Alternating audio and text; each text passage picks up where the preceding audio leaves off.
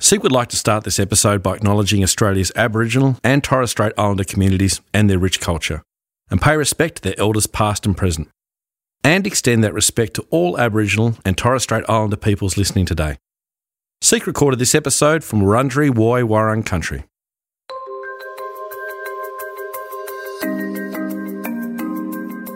Seventy-one percent of Australian organisations told SEEK they want to focus on Aboriginal and Torres Strait Islander community engagement and recruitment in 2021. So, how can organisations most effectively make positive change?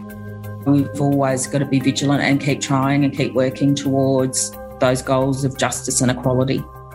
We spoke to Tanya Hosch, 2021 Australian of the Year and AFL Executive General Manager of Inclusion and Social Policy. Tanya spoke with us about how business leaders can respectfully acknowledge the past while providing equitable opportunity to all Aboriginal and Torres Strait Islander peoples. Tanya generously shares with us her own experiences, as well as offering valuable advice to help leaders make meaningful progress from whatever step they're at now.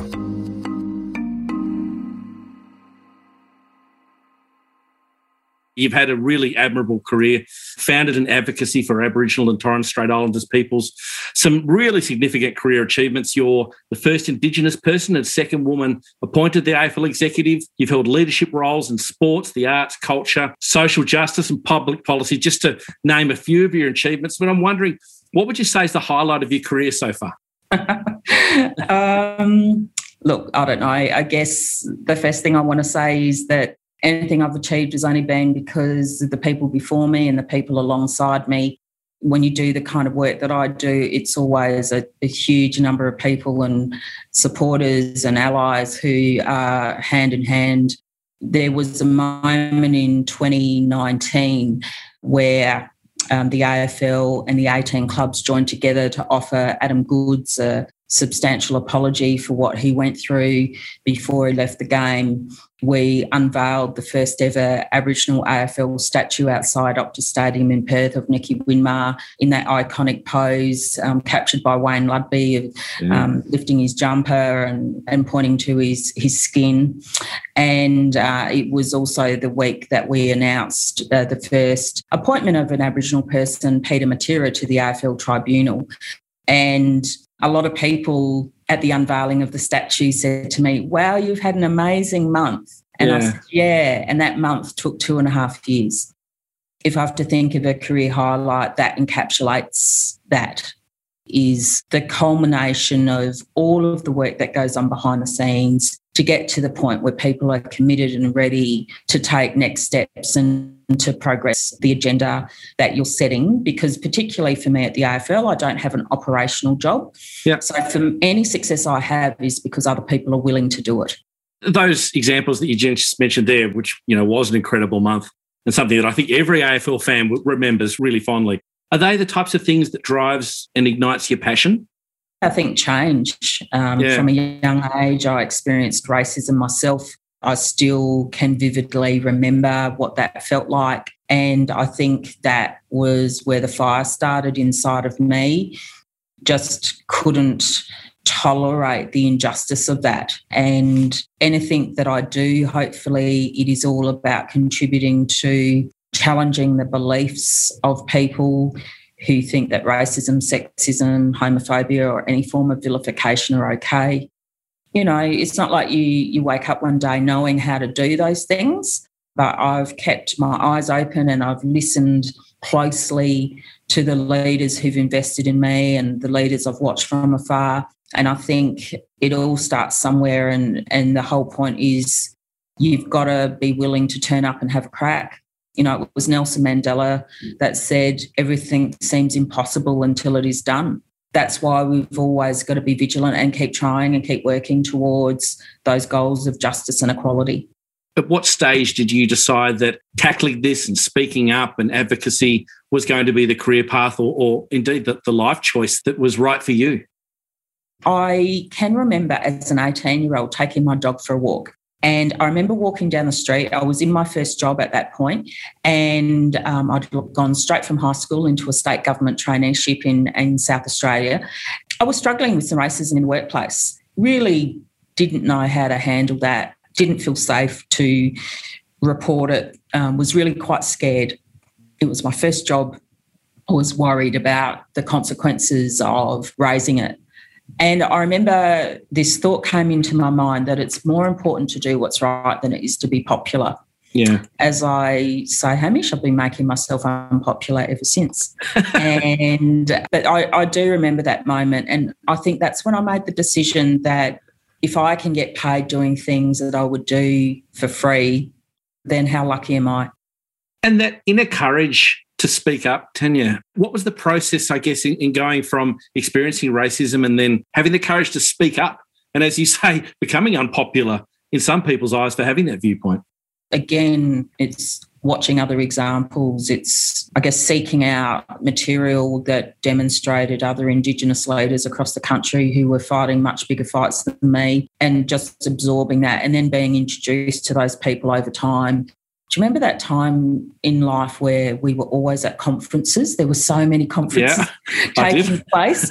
Um, I made a career out of them. Yes. yes. Yeah. I, you know, I can remember in my thirties, in particular, there was I was always going to conferences, and that's where I started to be introduced to those leaders that I'd admired from afar, mm. and started to seek them out as mentors. And they you know, to my pleasant surprise, were happy to take me under their wing and take me into meetings and rooms that I could only dream of being in, where I learnt a lot. And at that same time, I was developing really core relationships with my peers who were interested in the same things as me. We all had a similar passion for, for rights and justice. Mm. We all had our own experience of racism. We all wanted to help make a difference. And so, you know, to this day, those peers are still a really, really important part of what I consider an accountability mechanism. I feel like I'm accountable to those people, okay. which is important. Those mentors are still on the end of the phone when I need them, they're still there for advice.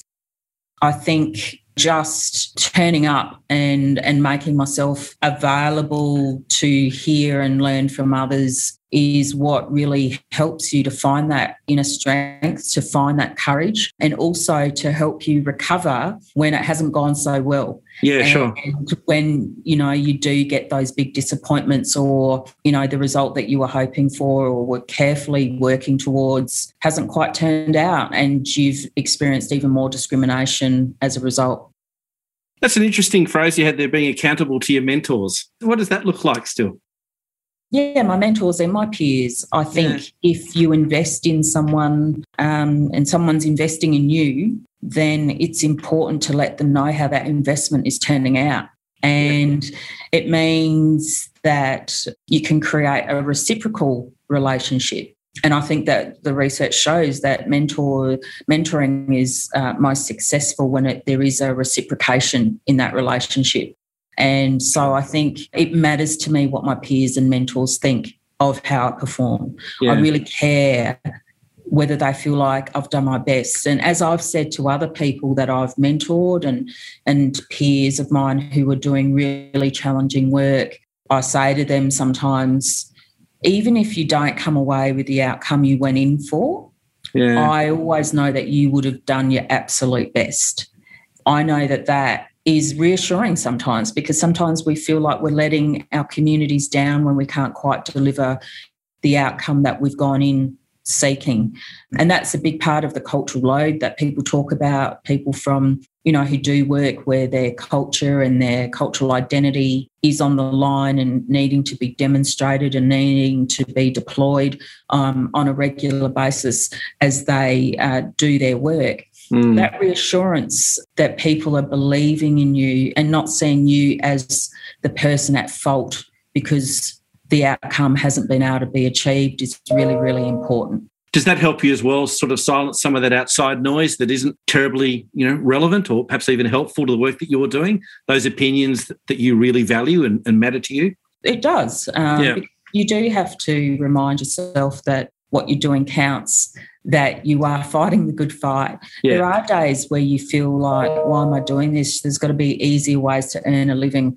There's got to be an easier way to to move through the world because there's a lot of disappointment in yeah. work like this that great month or week that took two and a half years that's you know that was a lot of heavy lifting and you have to just keep believing and i think when you do feel that sense of disbelief and let's face it i think we all do from time to time, um, no matter what it is that we're passionate about or trying to achieve in life, you do have to you know, turn your back on those negative voices that tell you you're not good enough. And I think for Indigenous Australians in particular, you know, growing up in this country where you will have been told countless times that mm. you're not good enough, mm. um, that you don't really quite belong, or if you do, you need to do it on someone else's terms. Um, that does have an impact, and it's very easy to fall into the traps that that can set particularly when you're working outside an environment that is uh, 100% of the time culturally safe. You're a change maker and you build a legacy of equitable practices, you know, to really provide a more inclusive and fair environment for all Australians.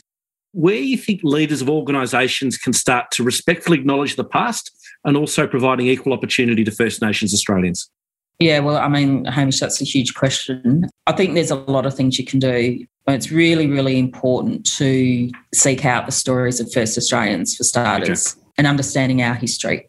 I think that's critical. And there's countless books, films, documentaries, mm. songs, poetry, theatre, dance, comedy, even that tells those stories. Yeah, I'm often surprised at how little people have actually absorbed that but they're very quick to want to make sure that their organisation has a reconciliation action plan. I think there's a lot of will out there to, to do this work well. Uh, one of the things I also think from an employment perspective, it's been really interesting for me to go in to the role at the AFL at a very senior level, having no prior experience in the industry other than as a spectator, and going in there at a, at a senior level having done that and been given that opportunity has helped a lot because I think that a lot of organisations are keen to say, okay, let's make sure we employ First Australians in our organisation, which is great. But all too mm. often, they open up a lot of lower grade positions and then are kind of surprised that the result isn't more long standing and, and more sustainable. And you do see quite a high turnover at that level.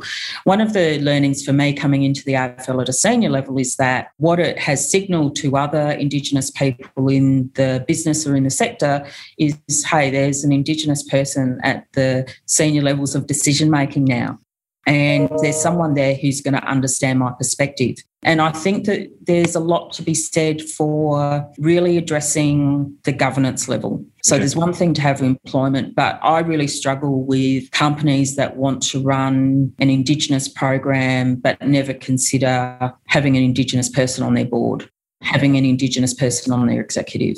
There are so many qualified First Nations peoples yeah. with great governance credentials with a lot of great experience to offer. And yet, quite often, when people are looking at employment opportunities, they're not pitching them at all of the levels that are possible. They're keeping them sort of at that mid to lower range. And I think mm. that's a huge mistake. And it doesn't enable pathways to be open. And the pathways it does open are limited. Is that organisations perhaps having a stereotype of, of the skill set and the ability, or not expanding their talent pipelines far enough? Do you have an opinion on, on why they're not leveraging that great talent for some of those governance and higher higher executive roles? Look, I think the two examples you gave there would both be true. And mm. I think it's probably not thinking enough about it probably nervousness of about failing. Mm. And, you know, certainly when you go into an organisation at a senior level, if you're an Indigenous person, then I think you do perhaps feel an extra bit of pressure, as do the people that employed you, because everyone wants it to be a success and people may judge through a stereotype lens if it's not a success in ways that you don't if it's a non-indigenous person who hasn't succeeded yeah. in in a promotional opportunity and i think we realize that that sort of response will be in play whether we want to talk about it and identify it or not but quite often i think there is a bit of a reluctance to take what is considered a greater risk that might send things backwards yeah. and what i would say to that is it doesn't need to be the risk you think it is in the first yeah. place. You just need to put the right things in place and support the person appropriately. And also be prepared to make sure that the environment you're bringing people into is strong. I was in a in a meeting this morning where we were talking about the governance of an organisation and, and talking about how important the diversity in the decision making was. And I agree with that. But if that diversity that's around the table doesn't feel safe to bring their contribution forward, then it's just window dressing. The onus shouldn't just be on the person who brings a new perspective to the table. Everyone around that table has to be prepared to support that mm. perspective to get equal weight around the table. And I think there should be a lot more reflection about the work that the majority demographic has to do to make sure that the inclusive uh, hire works. What ideas do, or skills do you have and methods perhaps for leaders to actually start to get the message out there into their own organisations, but also more broadly, perhaps into the industry verticals that they operate in? Yeah, look, one of the things that I saw more leaders do, or that I've always, you know, wished more leaders would do for me, actually, as well mm. as others, is I think about some of the rooms that some of our leaders and business leaders get to occupy, some of the meetings they get to go to, some of the, the gatherings they get to go to, whether they be social or formal. Why don't you take your Indigenous staff members with you? Mm. Is there is there an opportunity where you can be introducing the Indigenous staff to some of your networks? Are you sharing your networks with Indigenous people? Are you proudly promoting your Indigenous workforce members when you get those opportunities? Are there people that you can see have got enormous potential for your business going forward that you can promote and just get on the front foot in terms of making sure that you signal to other people that here's some talent that I really want everyone to know about. I think it's something that certainly being a member of Chief Executive Women, um, one of the great things about being part of that network is the amazing women I get to meet through the events that they hold and the opportunities that they create. It'd be great to see a lot more um, male and female leaders really embrace the Indigenous talent around them, whether it be staff member or someone mm-hmm. they mentor or someone they know, and introducing them into those rooms that aren't as readily available to us just some of the you know examples or common traits of successful initiatives and approaches that you've seen that have created progress and made a, a tangible difference to the experience of Aboriginal and Torres Strait peoples uh, in the workplace. Well, look, I think, you know, a lot of organisations have been able to use reconciliation action plans to great benefit because it has increased the basic understanding and education of the workforce. I think really looking to have Indigenous people in senior positions makes a huge amount of difference because of what it signals to people.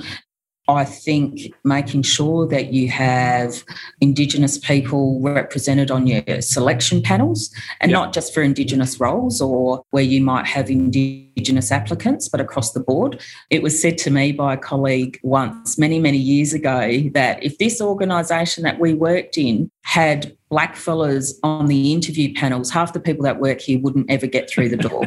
And I've never forgotten that advice because I think uh, that person made a very good point that there are people who will be on their best behaviour when they think someone's watching. That's not the same as having the right values set or the belief systems that really support and encourage the inclusion of First Nations peoples in workplaces. And I think you don't have to be perfect. You don't have to know everything mm. there is to know about First Nations peoples, but you have to be, you know, have a starting perspective of respect. And if you have that, then that means that you also have to be open to doing that self reflection. That means that you're actually able to demonstrate the way that you value all of your colleagues, and that includes Indigenous colleagues as well. In Australian workplace culture, there seems to be a fear around approaching racism the wrong way or mm. being labelled discriminatory. And there's an observation as well that many leaders are now a bit hesitant to, in fact, do anything. Mm. You know, that actually inhibits them from entering into the discussion and contributing at a larger scale to change. So, how can we encourage business leaders to overcome this hesitation? What advice do you have for business leaders? I'd like to see more business leaders engage Indigenous people as mentors. I think that if that's an area where you are feeling a bit paralysed because you don't want to get it wrong and you're worried about the consequences, and I absolutely understand why. We live in an age of perpetual outrage. Someone gets something wrong yeah. and there's a pile in, and, and no yeah. one wants that sort of reputational damage. But that sense of paralysis of being afraid to try is something that I think we overcome on a whole range of other things that we're challenged by. And I think it's up to those individual leaders to consider okay, what's really stopping me here? Do I need a safe point of reference I've had a mentor for this, I've had a mentor for that. Maybe it's time to engage an Indigenous professional with cultural expertise and lived experience that can guide you through the decision making and considerations mm. that you need to make. And again, if you have an Indigenous person around your board table, I'm sure they'd be a fantastic sounding board to support you as you navigate that you wouldn't set up a board without governance experience, legal experience, finance experience. And if you're yeah. serious about having Indigenous people as part of your business, whether as staff or as clients, then uh, why are you not bringing that same degree of yeah. importance to the decision making table that you would with any other attribute that you make sure you set up every single time? Indigenous contributions are possible everywhere you know, it's up to us to make it a priority to bring that into our own organisations. I personally think the AFL lead the way and have done for some time in a lot of this. That must make you at a personal level really proud. Yeah, look, I'm really pleased at the progress, but um, you know, at the same time, we still see problems. Um, mm. You know, I'm in the middle of dealing with one at the moment. What's important for us all to remember is, as Gil McLachlan says, and I love this line of his, when it comes to dealing with racism, there's no finish line. Racism is pervasive. It's something that we've really got to be uh, vigilant about understanding. We've all got to do the self reflection. It's not simple as simple as just doing a cultural awareness training program or mm. having a reconciliation action plan or eating some bush tucker in NAIDOC week. You know, having some Aboriginal dancers come in when you launch your rap or any of that. It is actually about a life connection and series of relationships that are genuine, where you do have a, a genuine, authentic, equal exchange, as well as you know making progress that you know I am proud of, and it excites me um, because you know with every year I've been at the AFL, I've seen so much growth across the people in the organisation one of my colleagues was saying to me the other week as we plan Sir Doug Nicholls round every year, when we first started, a lot of people were looking to the Indigenous people in the room to come up with the ideas. But now everyone's bringing ideas to the table, everyone with their expertise, whether it be events management, whether it be digital activation, production, whatever it is, whether it be ticketing. Everyone's feeling free to say, hey, I've got an idea. Could we do this? Can we work with Indigenous people in this way? Can we bring Indigenous people into this yeah. element of what we're delivering? To me says a lot about our progress because actually what it means is that everyone is feeling more confident. It is about being confident to say, I don't have all the answers and I might not know anything, but I do have an idea. And can we share our, our ideas together? And that's where a lot of the cultural burden is lifted from Indigenous people. And that's when you certainly mm. do get the those relationships really moving in the right direction and you get the kind of collaboration that we all hope to see. That level of confidence that people had contributing to Sir Doug Nicholls round, where perhaps they were hesitant in the early stages, is that a really good sign of an inclusive environment? Yeah, I think it is. When I'm talking to people, I always try to say, look, it's okay to ask the questions that you have it's okay to have ideas. Mm. You can't address a problem you don't talk about. And so, I guess one of the things I've really tried to do through my leadership at the AFL is encourage people to be as open and honest with me as they can. Yeah. And I'm pretty open and honest. What you see is what you get. And yeah. hopefully, that has helped to model some of that openness we're so fortunate because the product that we run and, and regulate has displays of Indigenous excellence every single weekend.